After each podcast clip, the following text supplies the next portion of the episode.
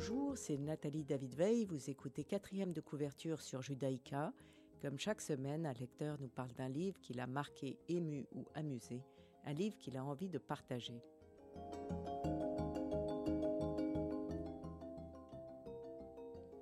Et aujourd'hui, Dimitri Van Sprang nous parle euh, de Martin Eden de Jack London, qui, a été, qui est paru chez Phébus en 2001. Euh, bonjour Dimitri. Bonjour Nathalie. Je vous présente, vous êtes diplômé en sciences politiques de l'ULB, vous êtes un entrepreneur qui a suivi un parcours professionnel un peu atypique qui couvre le conseil, une formation théâtrale, la création d'une société de production audiovisuelle et plus récemment la création d'une société de coaching et de formation. En tant que consultant chez Accenture, vous avez développé le pôle E-éducation du département public et vous avez pris en charge la gestion d'un site de démocratie participative lors des élections présidentielles en France de 2002. Puis vous êtes consacré au théâtre au cours Florent à Paris et aujourd'hui vous êtes coach pour des managers et des dirigeants. Vous utilisez parfois l'équi-coaching et vous donnez des formations. Et aussi, vous avez eu le temps d'écrire votre premier roman, Un enfant de toi, qui est publié euh, chez Merci les livres. Absolument, c'est ça. Un livre euh, auquel je tiens particulièrement et qui raconte l'histoire d'un couple qui ne peut pas avoir d'enfant. Et ça vient de la part du côté de l'homme, donc c'est un regard masculin sur la stérilité au sein du couple, et ça va donc créer tout un cheminement euh, intérieur sur pourquoi avoir un enfant, c'est quoi être un homme, et on va suivre en gros les, les différentes difficultés qu'ils vont rencontrer, notamment au niveau médical, et les questionnements intérieurs qu'ils vont avoir.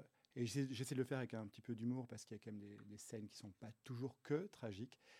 Et voilà, c'est un, livre qui me tient particulièrement à cœur parce que je pense que ça touche en réalité beaucoup de gens et c'est une, on va dire un mal, une maladie qui est, méconnue du côté des hommes en fait, alors que ça touche quand même à peu près un tiers des, couples du côté masculin. Et donc, euh, il y a 228 pages exactement, Un enfant de toi, euh, Dimitri Van Sprang. Vous avez, vous avez, euh, vous avez eu beaucoup de mal à l'écrire ou c'est venu d'un seul jet? Alors, comme j'ai été confronté partiellement à cette problématique, parce que j'ai eu un enfant, mais plus tard, j'ai eu cette problématique-là, ça a été d'un seul jet dans un premier temps, parce que quand on écrit un livre, la première fois, ça peut venir assez naturellement. Puis après, il y a beaucoup de travail de relecture et d'édition, parce que c'était la première fois que j'écrivais un livre. Donc, j'étais bien accompagné par ma maison de ce point de vue-là. Mais oui, c'était d'abord un, premier jet, puis deux, deux, ans de repos quand même. Hein. Puis après, j'ai retravaillé dessus pour euh, avoir l'ouvrage tel qu'il est là aujourd'hui. Et donc, cette maison d'édition, euh, est pas très connu pour le moment. Merci les livres. Oui, alors Merci les livres, c'est une grande aventure. Enfin, oui, une grande aventure. Ça a été créé par euh, les magasins Cultura, qui sont peut-être pas très connus en Belgique, mais qui sont très connus en France, parce que c'est le plus grand réseau de distribution après la Fnac et Leclerc en termes de distribution de livres. Et ils ont voulu créer eux-mêmes leur propre maison d'édition. Ils ont édité une vingtaine d'ouvrages et euh, donc cinq romans. Donc le mien, c'est ici. Et ils vont faire ça chaque année. Donc c'est une belle aventure euh, pour, bah, pour des jeunes auteurs comme moi et pour d'autres auteurs qui un jour voudraient tenter leur chance. Alors, vous avez choisi de parler de Martin Eden, mm. qui, euh, euh, ça n'est pas le même sujet, mais par contre, euh, c'est euh, le héros ne parvient pas à être ce qu'il veut devenir. Et donc, quand le rêve ne. ne n'aboutit pas. Pardon? N'aboutit pas. Oui, exactement, oui. n'aboutit pas. Euh, qui est-on? Et donc, c'est assez intéressant de voir ce parallèle-là entre, entre vos deux livres, parce que donc Martin Eden de Jack London paraît en 1909. Euh, dans cette version de Phébus, il est traduit par Francis Kerlin. Euh, et Jack London est déjà très connu, lui, quand il l'écrit, puisqu'il a eu le succès de L'Appel de la forêt, de Cro-Blanc. Mm. Euh, donc, il est extraordinairement connu. Euh, et c'est son livre le plus autobiographique, bien qu'il s'en défende. Euh, c'est un marin de 20 ans, ici des quartiers pauvres d'Auckland, qui décide de se cultiver pour faire la conquête d'une jeune femme qui mmh. est bourgeoise.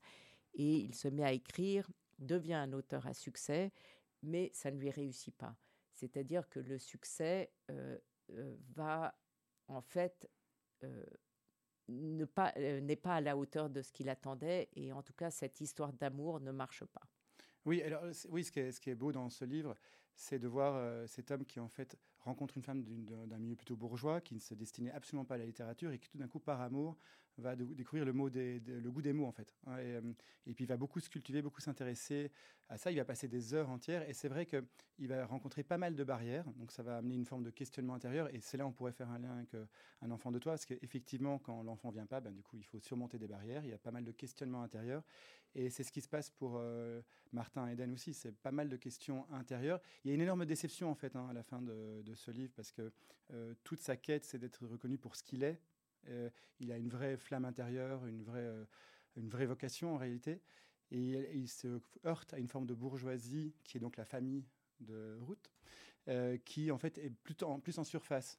Et lui, il cherche vraiment la, quête du cœur de cette femme. Il, s'aime à un moment, hein, ils sont quand même en couple, mais elle va tout, le temps lui demander de devenir un homme qui va travailler dans un travail plus classique. Elle n'y croit pas. Elle ne croit, pas, à sa réussite du tout. Elle trouve qu'il ne percera jamais et qu'il vaut mieux un métier sûr qui lui rapporte de l'argent. C'est pas du tout ce qu'il cherche. Absolument. Et ben oui, parce que c'est toujours très compliqué de croire aux rêves des gens. Parce que quand c'est un rêve, ça paraît parfois inaccessible, hein, si je fais une, référence à Jacques Brel. Et euh, la, grande difficulté, c'est toujours de, croire aux ses, rêves jusqu'au bout. Et il va y croire jusqu'au bout face à une femme qui veut toujours le ramener dans, dans, ce qui est pour elle. Dans une normalité. Absolument, une normalité. Dans laquelle il ne se reconnaît pas du tout. Absolument pas. Il se reconnaît pas. Et alors là, je pourrais aussi faire un parallèle sans en faire trop, parce que c'est pas non, mais... non plus nécessaire, mais on pourrait le faire dans le livre aussi. C'est-à-dire que c'est la normalité dans la conception des gens de se marier, d'avoir un enfant, et ça devrait être absolument naturel et il ne devrait pas y avoir de problème. Mais dès lors qu'on rencontre un problème et ça devient plus naturel, tout d'un coup, il y a des questions qui commencent à naître et une difficulté en fait à être dans un monde qui est très normé, alors qu'on ne l'est pas tout à fait. Et Alors, vous, vous parlez d'un couple constitué, puisque euh, dans le livre, euh, il est déjà marié et il y a cette attente d'enfant. Oui. Euh, alors que dans Martin Eden, c'est la passion amoureuse qui veut accéder au mariage. Absolument. Bah, ils sont fiancés. Hein, ils, sont fiancés. ils, sont fiancés. Et à un moment, la famille joue le jeu, ce qui n'est pas gagné, parce qu'il vient effectivement de quartiers très populaires par rapport à cette famille bourgeoise qui va l'introduire face à des, à des enfin, face à un juge, face à une forme d'intelligentsia euh, plutôt économique et juridique, on va dire. Et, euh, et, mais Martin Eden, tout de suite, il va avoir une confrontation entre sa, sa pureté d'âme ou naïveté, je ne sais pas comment la nommer, mais euh, par rapport à sa quête et ces personnes qui vont l'engoncer. Mais il y a quand même une chance qui est donnée. Et à la fin, comme il rentre pas dans, dans, le, dans le droit chemin, eh bien, cette femme va Et puis, pire encore, il, il, il, a des opinions politiques qui, euh, très socialistes, et ça, ça, ça, achève la belle famille. Alors ça c'est drôle parce que justement euh, pour le coup Jack London il se défend de ça aussi. Hein. Il a toujours dit que c'était pas. Euh, il va plutôt faire des références à Nietzsche d'ailleurs plutôt qu'au socialisme. Mais en fait on pourrait dire que c'est un sur-socialiste parce que il y a une espèce de socialisme affiché, mais pour lui il n'est pas assez pur encore dans sa conception des choses. Mais c'est comme ça que le voit la belle famille. Exactement. oui, et on lui, en fait on lui reproche hein, d'être vraiment un rouge en quelque sorte. Complètement. Complètement. Et c'est à ce moment-là que, que, la jeune fiancée va rompre. Absolument. Oui, oui. Bah, c'est ça. Et le fait qu'il refuse une fois de plus euh, un métier qui serait plus euh, respectable. On va écouter Jacques Brel sur la place que vous avez choisie. Oui, bah, c'est en lien une fois de plus parce que c'est une chanson. Euh, bah, c'est Jacques Brel qui a beaucoup parlé du rêve dans ses interviews et ça reste pour moi quand même une source d'inspiration. Et les gens qui ont des rêves, moi je les invite à écouter ce court interview. Et dans, et dans cette chanson, bah, voilà, on voit une femme danser sur une place. Il faut écouter les paroles, mais pour moi il y a un lien assez fort avec ce qu'on vient de dire. Ok. Sur la place chauffée au soleil, une fille s'est mise à danser. Elle tourne toujours pareille aux danseuses d'antiquité. Sur la ville, il fait trop chaud, hommes et femmes sont assoupis et regardent par le carreau cette fille qui danse à midi. Ainsi certain jour paraît une flamme à nos yeux, à l'église où j'allais. On l'appelait le bon Dieu, l'amoureux l'appelle l'amour, le mendiant la charité, le soleil l'appelle le jour, et le brave homme la bonté.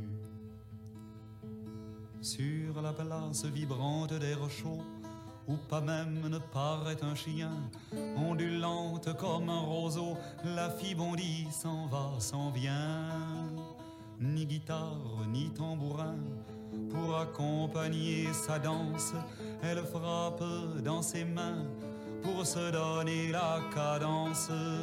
Ainsi certains jours paraît une flamme à nos yeux. À l'église où j'allais, on l'appelait le bon Dieu, l'amoureux l'appelle l'amour, le mendiant la charité, le soleil l'appelle le jour et le brave homme la bonté. Sur la place où tout est tranquille, une fille s'est mise à chanter et son chant plane sur la ville, hymne d'amour et de bonté. Mais sur la ville il fait trop chaud, et pour ne point entendre de chant, les hommes ferment les carreaux comme une porte entre morts et vivants. Ainsi certains jours paraît une flamme en nos cœurs, mais ne voulons jamais laisser luire sa lueur. Nous nous bouchons les oreilles et nous nous voilons les yeux. Nous n'aimons point les réveils de notre cœur déjà vieux. Sur la place, un chien hurle encore, car la fille s'en est allée et comme le chien hurlant la mort, pleurent les hommes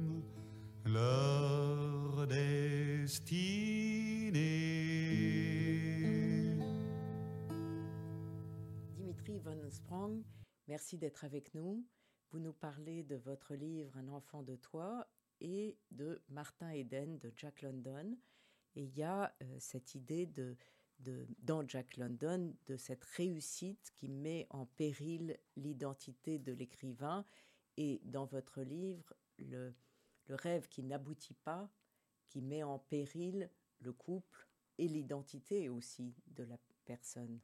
En tout cas, elle, elle interroge. C'est-à-dire que ce qui est intéressant, c'est quand il y a une épreuve, ça réveille des questions en fait.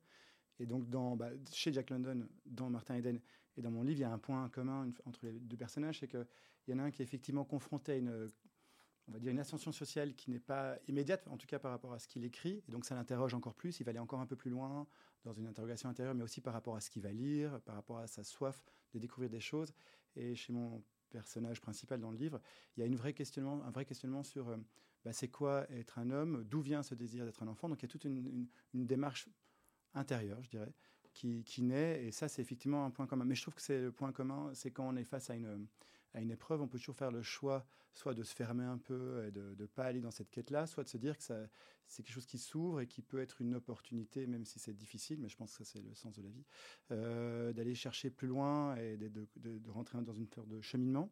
Et c'est clairement ce qui se passe bah, chez, euh, dans Martin Eden, c'est absolument évident, euh, le chemin qu'il fait et la foi qui naît, qui naît en lui, dans ce qu'il est, profondément dans son identité. Hein, il, ne doute plus une seule seconde que c'est quelqu'un qui est là pour écrire, en fait. Et euh, chez, euh, dans, dans, Un enfant de toi, c'est un personnage qui lui aussi va s'interroger sur son désir d'enfant. Donc on pourrait effectivement voir ça comme ça, absolument. Oui, il a cette phrase magnifique, il dit ce qu'ils avaient fait, euh, il parle des bourgeois qu'il rencontre, ce qu'ils avaient fait, ils pouvaient le faire, ils avaient appris la vie dans les livres et lui l'avait vécu. Et ça, c'est au départ. Et son cheminement va être absolument total. Et puis, moi, j'ai trouvé qu'il y avait, il y avait cette histoire euh, de découverte, quand même, d'initiation, de quête.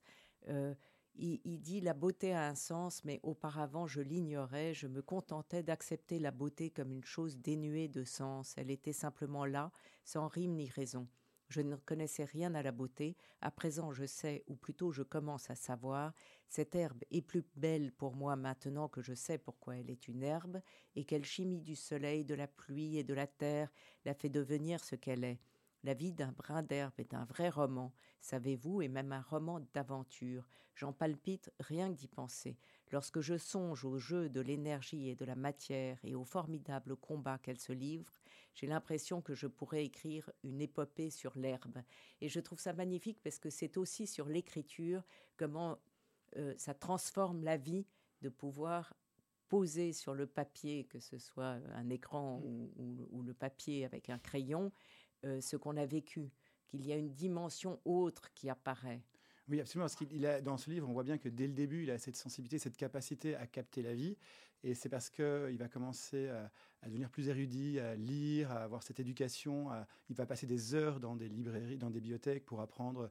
eh bien, les textes, pour voir, il va étudier des textes de biologie, tout ça pour comprendre le monde dans lequel il est, et donc être capable de le décrire. Et je pense que ça raconte beaucoup quelque chose sur la prise de conscience. Hein, euh, et le fait de la capacité d'être conscient de ce dans quoi on vit tous les jours. Oui, et cette idée d'époper sur l'herbe, euh, c'est extraordinaire. C'est extraordinaire. En fait, ça, ça, veut dire qu'on peut, on peut s'émerveiller de tout. Et je trouve ça, euh, en fait, je, je, trouve ça un vrai message aussi pour, pour nous tous, en fait. C'est d'être capable de, de s'émerveiller de n'importe quelle chose qu'on peut vivre et pas passer à côté, parce qu'on pourrait écrire sur plein de choses. peut-être pas sur tout, mais en soi, quand même. Et c'est ce qui raconte si on est en conscience. Oui. Euh, Dimitri Van Sprang, euh, vous avez choisi Martin et Eden, que vous avez lu, euh, aviez lu il y a très longtemps. Vous l'avez lu plusieurs fois? Je l'ai lu deux fois, pour être. Et je l'ai lu quand j'ai commencé à écrire mon livre, en fait. Et ça a beaucoup résonné, parce que bah, pour des raisons qui sont peut-être pas toujours très bonnes, mais je vois ce jeune auteur qui écrit des textes pour des magazines qu'on lui renvoie d'abord avec aucune réponse, en fait, on lui renvoie même pas. Et après, il touche quelques cents ou quelques dollars, et progressivement. Donc c'est vraiment toujours avoir la foi en, ce qu'on est. Et je trouve que c'est un, message important euh, de, jamais renoncer à ce qu'on est vraiment et à ce qu'on aime vraiment aussi. Et croire en ses rêves. Et c'est ça qui, euh, c'est ça qui m'a marqué dans ce livre initialement. Et puis, oui, une fois de plus, il y a une forme de tête de naïveté et de pureté, parce que la, fin du livre est un peu tragique euh, quand même. Enfin, voire tout à fait tragique. Mais voilà, c'est, oui, il, y a une, il ne déroge pas avec qui il est en fait. Et c'est en lien avec Jacques Brel, hein, qu'ils ont, ils ont, il y a un cheminement assez proche. C'est-à-dire qu'il refuse de se conformer à la vision de l'élite, euh, euh, qui estime qu'elle se gangrène, qu'elle est fermée, et euh, à toute pensée originale. Et il est, même s'il les trouve brillants, hein, il refuse de se conformer. Et donc, il préfère oui, ça, pour le coup, ça résonne beaucoup chez moi. Mais, mais, oui, oui. Enfin, et alors, il les trouve brillants jusqu'à un certain niveau. Hein. C'est-à-dire qu'il euh, va les trouver brillants parce qu'au début, assez brillant, puisqu'il découvre ce monde, et il est, donc il est moins érudit, donc forcément, et puis progressivement, sa pensée va se mûrir, il va rencontrer, enfin, pas se mûrir, mais mûrir, et il va rencontrer d'autres intellectuels qui vont l'amener à avoir une grille de lecture encore plus précise, et il va se rendre compte que ce sont des gens qui qui sont un peu en surface. Ils sont brillants sans vraiment l'être, en fait, en réalité. Euh, Et puis alors, il, va louer un yacht ou acheter un yacht, comme, euh, comme Jack London, en fait, avec cette idée de partir Absolument. en mer. Oui, oui, il veut partir. là aussi, je, ce qu'on a entendu Brel, mais c'est nouveau un lien avec Brel. C'est marrant ce qu'il va partir. Euh, d'abord, enfin, l'idée, elle est aux Marquises, hein, qui est comme le, dernier endroit de Brel. Donc, il y, a un truc assez proche. Je sais pas ce qu'on sait Marquise. mais je devrais y aller un jour parce que ça va être un truc magique. Mais, mais oui, il y a cette idée de partir euh, en mer, de s'évader. Et, euh, puis oui, je peux déjà vous le dire maintenant, mais enfin, vous le savez, mais à la fin du livre, évidemment, il va, il va pas y aller en fait. Il va, il va se laisser euh, glisser dans la mer, laisser ce bateau partir sans lui. Et c'est une scène qui est vraiment tragique dans le livre, mais qui est, qui est incroyable parce qu'en en fait, il veut se suicider en se jetant à l'eau et il veut juste se laisser couler. Et il se rend compte à quel point son cœur combat c'est-à-dire qu'on a un sentiment de survie qui est tellement fort que même quand dans notre tête on se dit ok là c'est trop difficile pour moi, eh bien le corps se débat et c'est une description qui, est un petit peu euh, violente je pourrais dire, mais qui est, à la fois très belle parce que ça raconte à quel point nous sommes des êtres de vie en fait. Hein, le corps se bat jusqu'au bout. Oui, c'est moins pessimiste qu'il n'y paraît. Oui, y a, oui, oui. Bah alors, bah, bah, l'histoire de Jack London, bon, Jack London, je pense que par rapport à ce qu'il a vécu, parce que même s'il s'en défend, évidemment que ça résonne beaucoup chez lui, il y a certainement un petit peu de. Il y a quand même un message qui est à la fois très beau et à la fois, il y a, il y a comme beaucoup d'auteurs et comme beaucoup de réalisateurs ou de poètes, il y a toujours un, il y a un petit côté tragique aussi chez eux. Dimitri euh, Van Sprang, vous avez choisi The Doors, euh, Love Her Madly. Oui, absolument. Alors les dehors, ça c'est pour faire court, j'ai entendu les dehors à 12 ans. J'avais 39 de fièvre, j'étais à l'internat et je suis rentré chez mes parents ce soir-là. J'ai un copain qui m'a passé une cassette et j'étais vraiment très mal. Et j'entends cette, musique et pour moi c'est une, musique euh, totalement hallucinante. Je suis un grand fan des Doors et c'est un son qu'on n'entend plus très souvent. Et Lower Madly, bah, c'est assez représentatif euh, des Doors. On va l'écouter.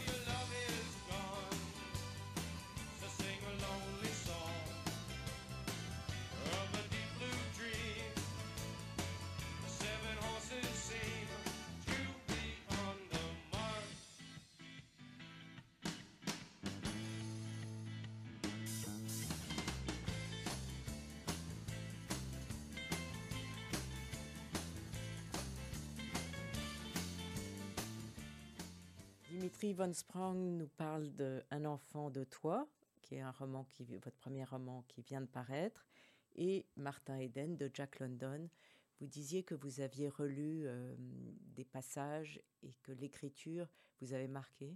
Oui, euh, j'adore l'écriture de Jack London, notamment dans ce livre-là, parce que c'est un mélange à la fois de poésie, de beaucoup de finesse, et à la fois c'est très brut. C'est une écriture très brute, c'est vraiment comme, euh, bah, comme un diamant. Hein. Donc il y a à la fois énormément de, finesse et on voit ce personnage qui va prendre des termes qui vont s'affiner au fil du livre, hein, mais qui est quand même enfin, des, termes plus, plus de, du milieu d'où il, il, sort. Il y a un bagarreur. Et je trouve qu'il y, y, a plein de poésie, et je vous le disais tout à l'heure, mais ça me fait penser à Caravage, hein, qui, était euh, très, enfin, qui était connu euh, pour être un bon bagarreur, et d'avoir le talent qu'il a. Hein, il a quand il, quand il s'agit de la peinture, tout d'un coup, il y a quelque chose d'extraordinaire qui naît, alors que c'est quelqu'un qui était plutôt bagarreur. Et je trouve que Jack London, on le retrouve pas mal dans Martin Eden, et dans ce personnage, dans ce personnage, c'est ce qui rend ce personnage encore plus touchant, en fait. Hein, cette capacité à un moment à être assez brute et à la fois extrêmement. C'est un travailleur euh, extraordinaire parce qu'il il apprend euh, des listes de vocabulaire, il lit énormément, euh, il, il apprend un nouvel accent pour être intégré dans cette société bourgeoise. Il, se donne beaucoup de mal.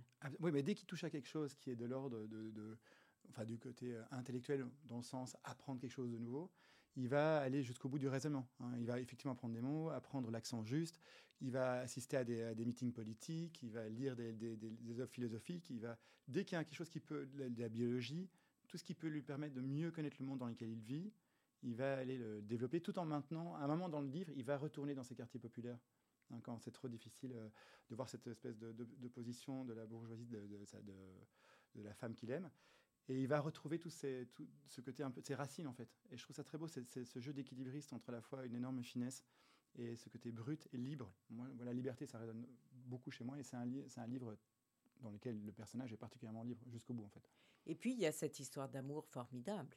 Ah oui, oui. en fait, le livre commence comme ça. Hein. Euh, on comprend après comment, il se retrouve dans cette famille bourgeoise, mais tout de suite, on, voit le, regard de, ces deux jeunes gens, parce qu'ils ont à peine la vingtaine, et euh, il y a tout d'un coup quelque chose qui naît, et c'est très bien décrit, c'est très très beau, euh, cette histoire d'amour. Cette histoire d'amour qui naît entre eux. Et puis on voit le cheminement de chacun. Puis les, la première fois, ils se prennent dans les bras. Il y a quelque chose, c'est décrit d'une manière extrêmement fine. C'est un peu de la soie. Et ça raconte bien les, les sentiments qu'on peut avoir, le sentiment amoureux qui naît, je trouve, quand c'est sincère, évidemment. Oui, et il le place, l'amour, il dit l'amour habitait les plus hauts sommets, bien au-dessus des plaines de la raison. C'était une condition sublimée de l'existence, le comble de toute vie. Et, on le voit se dérouler, cette passion amoureuse idéalisée. Complètement. Et idéale. Ben, c'est idéalisé. Oui, oui, c'est exactement ça. C'est idéalisé et idéal. Et c'est peut-être aussi ça qui l'amène vers une forme de tragédie à la fin du livre, parce qu'il ne comprend pas comment la femme qu'il aime n'arrive pas à l'aimer pour ce qu'il est en réalité. En fait, je pense que quand on aime quelqu'un, objectivement, on a toujours envie que cette personne nous aime pour ce que nous sommes Hein. Et c'est pas toujours facile parce que parfois, quand on se livre trop, on sent qu'en face, c'est pas toujours accepté. En fait, moi, je trouve que ça décrit très bien le sentiment amoureux dans toute sa complexité. Mais elle est jeune, elle a peur, elle est peut-être que quelques années plus tard, elle aurait compris. C'est le sentiment que j'ai que le timing est mauvais entre eux. Alors peut-être. Alors c'est vrai que dans l'amour, le timing, c'est un point très important, et dans le bon timing. Mais oui, oui, c'est peut-être peut-être que c'est une question de timing. C'est peut-être aussi une question de, s'être affranchie, elle. C'est ça. De, de, ses propres de ses Parents. Oui. Et, c'est l'histoire d'une vie, ça. Sûrement. Dimitri von Sprang, donc Un enfant de toi. Euh, c'est votre premier roman. Vous avez, j'imagine, l'intention, une fois qu'on commence à écrire, c'est compliqué de laisser tomber. Vous allez continuer un, autre roman? Oui, j'ai une idée assez précise euh, du prochain roman, qui, sera bon, ce sera un peu différent, mais oui, oui, j'ai oui, évidemment envie d'écrire sur un sujet qui me tient très fort. D'accord, je peux encore parler maintenant parce que je suis encore non, c'est trop tôt. Mais oui, oui, clairement, il y en a un autre. C'est trop tôt, et vous allez faire une signature euh, euh, au printemps, en mars peut-être On n'a pas la date encore Non, à Bruxelles? Ah, En tout cas, il est absolument question que je fasse une signature euh, à Bruxelles au mois de mars. Je ne peux pas encore en dire beaucoup plus D'accord, mais il faudra surveiller, donc pour un enfant de toi, Dimitri Van Sprang, regardez où vous... Absolument, oui, oui. Euh, de toute façon, il est déjà en librairie, donc n'hésitez pas évidemment à aller le voir en librairie à Bruxelles. Je serais ravi que vous le lisiez. Et ça raconte vraiment quelque chose, je pense, là aussi sur un cheminement intérieur, quand on est confronté à quelque chose qui n'est pas toujours simple, qui est le fait de ne pas pouvoir avoir un enfant.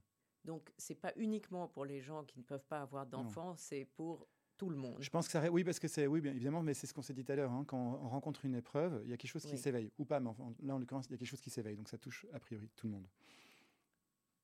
Et euh, il faut lire euh, Martin Eden, si vous ne l'avez pas fait, de, Jack London, qui est un classique absolu. On croit qu'on l'a lu, mais en fait, euh, même si on connaît l'histoire et les grandes lignes, parce qu'on en a entendu mm. parler, comme vous disiez, la, la, langue est fantastique. Fantastique. Et, et, et, on s'y plonge. C'est vraiment un roman extraordinaire. Ah oui, moi je le recommande à tout le monde. C'est un livre vraiment extraordinaire et je pense qu'il résonne chez beaucoup de gens parce qu'il touche à quelque chose de profond chez nous, qui nous sommes. Quoi. Merci beaucoup, euh, Dimitri Van Sprang, d'être venu parmi nous.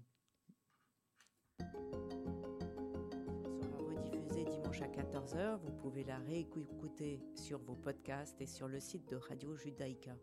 Je vous retrouve mardi prochain à 11h.